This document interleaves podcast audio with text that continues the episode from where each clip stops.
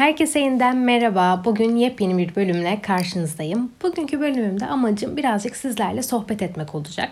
Böyle havadan sudan birazcık konuşalım istiyorum. Ben böyle kendimden birkaç şeyden söz etmek istiyorum. İlk olarak Netflix'teki Firefly Lane yani Ateş Böceği Yolu dizisinden bahsetmek istiyorum. Merak etmeyin, korkmayın. Başka podcastleri geçmeyin çünkü bu bir dizi değerlendirmesi değil. Sadece o dizideki etkilerimle ve düşüncelerimle bu bölüme böyle bir devam edeceğim. O diziden böyle alıntılar yapmaya çalışacağım. Çünkü bugün aslında tam olarak bu, bu diziyle kendi hayatımdaki bir şeyleri karşılaştıracağım. Ateş Böceği Yol dizisinde 15 yaşında tanışmış ve sonrasında 40'lı yaşlarına kadar dost kalmış Kate ve Tully'nin yaşamını ve dönüm noktalarını anlatıyordu. Birbirlerine o kadar bağlılardı ki iyi günde, kötü günde her ne yaşamış olurlarsa olsunlar birbirlerine destek oluyorlardı. Leb demeden leblebi anlıyorlardı. Hayatın her anını beraber geçirmiş olmaları dizide de olsa beni çok etkiledi. Benim de aslında bugün bahsedeceğim biri var. Biz seninle ne zaman bu kadar yakın olduk? Ne zaman her derdimizi birbirimize anlatmaya başladık?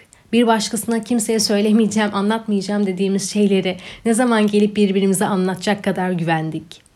Kısacası biz seninle ne zaman bu kadar yakın olduk? Tıpkı dizideki Tully ve Kate gibi. Yani biz hangi ara Tully ve Kate olduk seninle? İlk tanışmamız dördüncü sınıfta. Sen okula yeni gelmiştin. Yan sınıfta olduğun için çok fazla yakın değildik. Zaten bilirsiniz ilkokulda ya da ortaokulda farklı sınıflar çok kaynaşamaz. Neye göre artık ayırıyorlarsa. Sonrasında her zaman sosyal bir insan olduğum için yan sınıfla ve senle birlikte gelen yeni ekiple tanışmayı başarmıştım. Sizinle öğle yemekleri yemeye, işte Kenter Tiyatrosu'nda oynanan İngilizce tiyatrolara sizlerle gitmeye başladım. Ben sandım artık böyle yakın arkadaşlarım falan var. Bir gün çıkıp ben seni kaplumbağaya benzetiyorum dedin. Evet bunu söyledi arkadaşlar. Ben şok. Ve evet sayın seyirciler bir dostluk daha başlamadan burada bitiyor maalesef. Kendisine hayatta başarılar diliyorum. Şaka bir yana Sanırım o gün Türkçe dersinde dürüstlük ve arkadaşlık konusu falan işlenmişti ve sen de böyle vicdan yapıp bana bunu söyleme ihtiyacı duymuştun sanırım. Ama en azından kaplumbağa benzetmesi vakası orada son bulmuştu. Çünkü sonra ikimiz de drama kulübündeydik ve ben senin anneni sen de benim yaramaz kızımı oynuyordun. Şöyle bir düşündüğüm zaman yani daha doğrusu şimdi düşündüğüm zaman bundan yıllar sonra sen tiyatrocu olduğunda ve, ilk sahnelediğin oyunları anlattığında benle baş başa oynamış olduğum bir oyun olacak. Ne kadar tatlı bir anı. Tabii ki yüzme suları püskürtmeni ve iplerle sarmanı saymıyorum. Oyun gereğiydi arkadaşlar merak etmeyin. Kaplumbağa vakasına göre daha iyi sanki diye düşünüyorum. O yüzden hala hayatımdan çıkarmadım bu kişiyi. Hatta o oyunu sahnelediğimiz gün bir kız tuvalete gittiği için sahneye çıkamamıştı. Ve tabii ki bizler sorumluluk sahibi ve işini ciddiye alan tiyatrocu adayları olduğumuz için çok sinirlenmiştik. Gelelim ortaokula. Ortaokula geçtiğimizde sınıfları karma yapmışlardı ve yakın olduğunu sandığım çoğu arkadaşım yan sınıftaydı. Gerçekten sabahtan akşama kadar hüngür hüngür ağlamıştım. Tek kaldım diye çünkü hayatım boyunca biliyorsunuz yalnız olmaktan çok korktum. Ama yaşasın ki sen vardın, Zeynep vardı ve arkalı önlü oturuyordunuz. Ben de hemen yan sıradaydım. Artık bir merhaba, ne haber, nasılsın ötesindeydik diye düşünüyorum seninle. Sonrasında arkadaşlar bir sosyal bilgiler dersimiz vardı. Ve gerçekten çok zordu. Sınavları çok zor oluyordu. Çok fazla ezber vardı. Hem de Sıdık Hoca kulakları çınlasın çok katı bir hocaydı. Ama her zamanki gibi Allah'ın bana vermiş olduğu en büyük yeteneklerden, en büyük nimetlerden olan kolay ezberleme e, sayesinde ve birazcık da tabii hırsla ben Sıdık Hoca'nın sınavından 100 almıştım arkadaşlar. Sosyal bilgiler sınavında Sıdık Hoca'nın sınavından 100 alan tek kişiydim. Ve sen o kadar içten bir gülümsemeyle bana dönüp demiştin ki maşallah Göksu dil nasıl poponu kaşı demiştin. Ve o kadar içten gülümsemiştin ki hayatımda en iyi hissettiğim anlardan birisiydi. Tıpkı Tully dizide ilk muhabirlik işini kaptığında Kate de ona dönüp o içten gülümsemeyi yapıyor. 7. ve 8. sınıfta çok birlikte değildik. Hem sınıflar çok farklıydı hem de sınavlarda, denemelerdi falan derken pek yakın olamadık. Bir de sizin sınıf çok fazla karmaşa ve kaostu. Yani sizin herkes sizi konuşuyordu çünkü çok hareket falan vardı. Herhalde ondan dolayı çok fazla kaynaşamadık diye düşünüyorum. Bir de ben zaten okuldan giderim diye düşündüğüm için çok fazla okuldakileri umursamıyordum açıkçası. Onlar zaten artık hayatımda olmayacak kafasına girmiştim. Ta ki devam edeceğimi öğrendiğim ana kadar.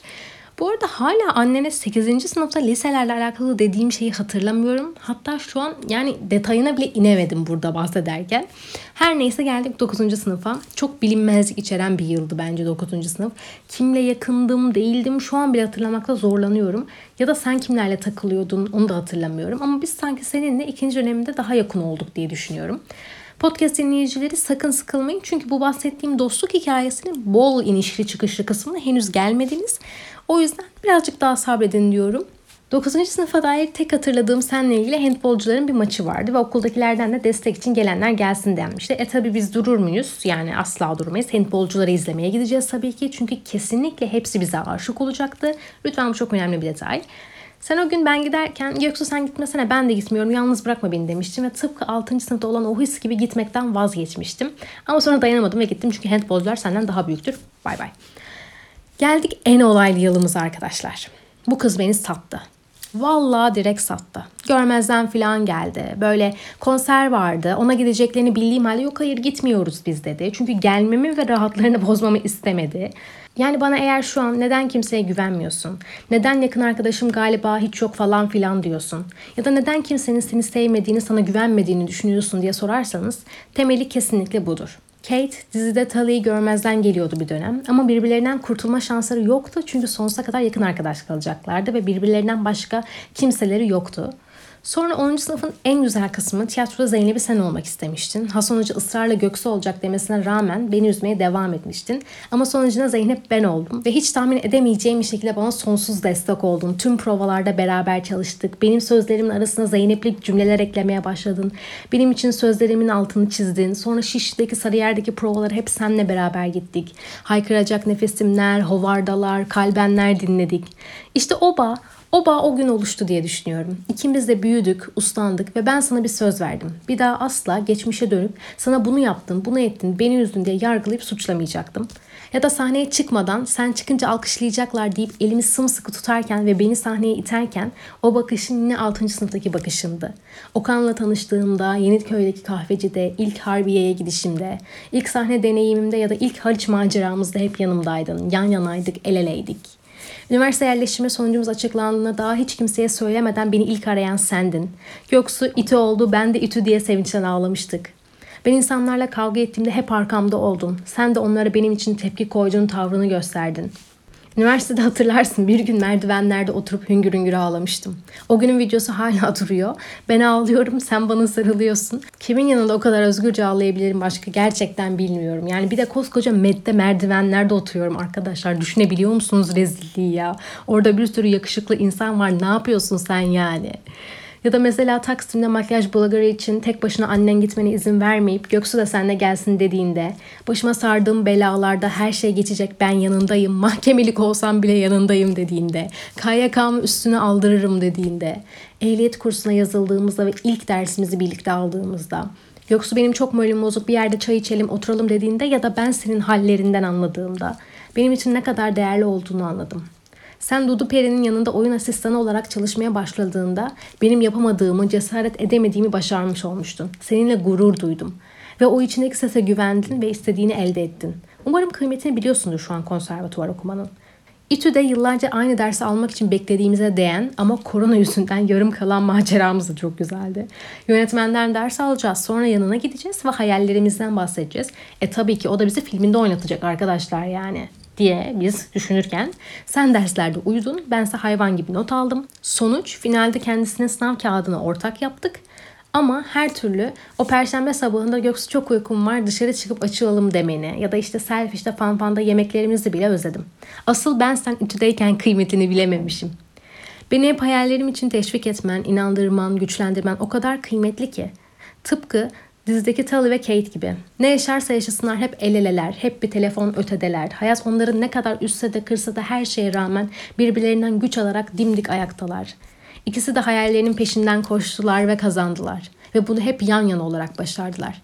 Tıpkı bizim gibi.'' Yaşadığımız onca şeye rağmen bugün hala içimde bir huzursuzluk var. Ben aşık oldum, bir bok yedim diye sana yazabiliyorsam, kusarken kafamı tutuyorsam ve sabah kalkıp bana patates haşlıyorsam, Itır Hanım'ın çiçeğini götürürken bile birbirimize bakıp gülüyorsak ve bir gün senin sahnede benimse ekranda olacağımı bekliyorsak, biz de Tully ve Kate gibi 40'lı yaşlara kadar best friends olarak kalabiliriz.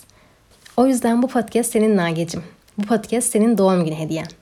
Nasıl her şeyi bedavaya getirdim ama iyi ki doğmuşsun, iyi ki varsın. Bir gün o pilavcıda Okan'ın fotoğrafının tam yanında ikimizin resmi olacak. Şu an baktığımda mesela İbrahim Tatlıses var. Abiden yana kaydırmasını rica ederiz. Ve merak etme bizi Okan gibi tam ayran içerken çekmeyecekler. Seni seviyorum. İyi ki doğmuşsun. Bu podcast senin olsun hayatım. Bir sonraki bölüme kadar görüşünceye dek hoşça kalın, sağlıkla kalın ve bana mutlaka mutlaka görüşlerinizi yazmayı ihmal etmeyin. Hoşça kalın.